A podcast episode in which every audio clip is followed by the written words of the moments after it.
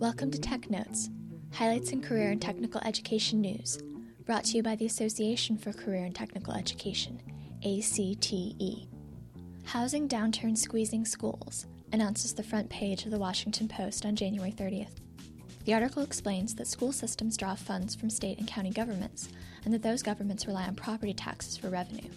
So the 7.7% drop in home values in the DC metro region in the third quarter last year has halted the rapid growth of education budgets.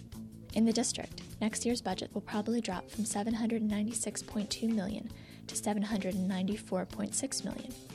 In Prince George's County, Maryland, there is no money for teacher raises in the budget, and a plan for K 8 schools will be put on hold. And even in wealthier Fairfax County, Virginia, schools may stop covering fees on advanced placement and international baccalaureate tests for some students.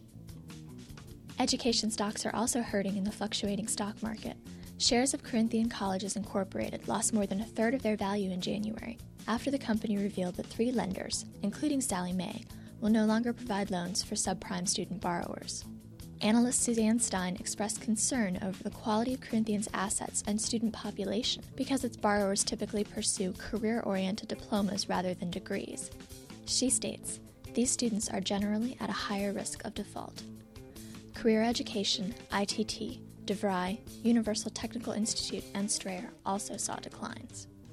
Kentucky to host Skills USA National Conference, according to kypost.com. Leaving Kansas City after several years, Skills USA is moving its conference to Louisville for six years beginning in 2015. Skills USA is the nation's biggest showcase for CTE students, and each year the conference is expected to attract 14,000 attendees. Columbia University's Community College Research Center has received funds to conduct a three year project to implement and study dual enrollment in California. This $4.4 million grant from the Irvine Foundation will allow the center to bid out several grants to enable partnerships between California schools on the secondary and post secondary levels. The center will help grantees implement their programs and will assess the program's effectiveness. Bob Priddy on MissouriNet says that in that state, students are turned away by the thousands each year from CTE centers because those centers can't accommodate them and don't have the money to expand. Local tuition has increased 19 times more than state and federal funding has increased, according to secondary and post secondary CTE school administrators.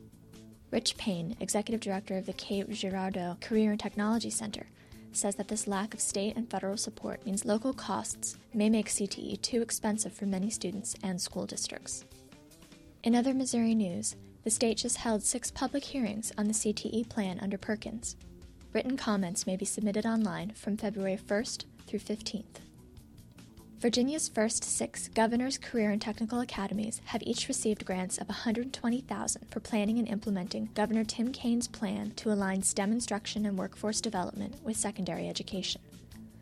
The academies, located in Arlington, Halifax, Stafford, and Russell counties, as well as Newport News and Suffolk, should be in operation by the 2008 2009 school year.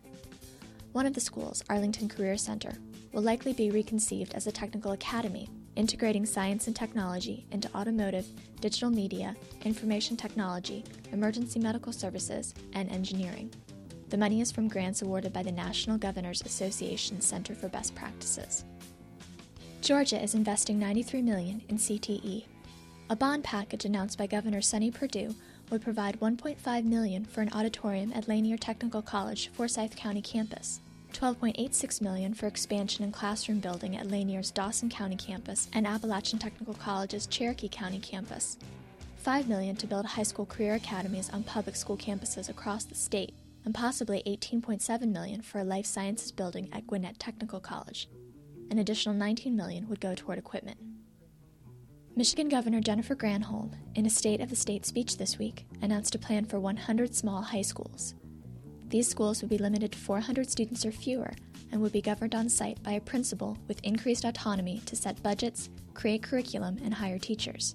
The initiative would be funded by $300 million raised by borrowing against future school aid revenue, according to the Flint Journal. To comment on this podcast, you can contact us at podcasting at acteonline.org.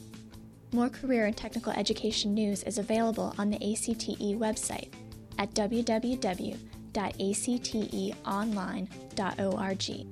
That's www.acteonline.org. Music for this podcast is from Busted Frog by Point 22, available from Podshow, music.podshow.com. This has been a presentation of the Association for Career and Technical Education.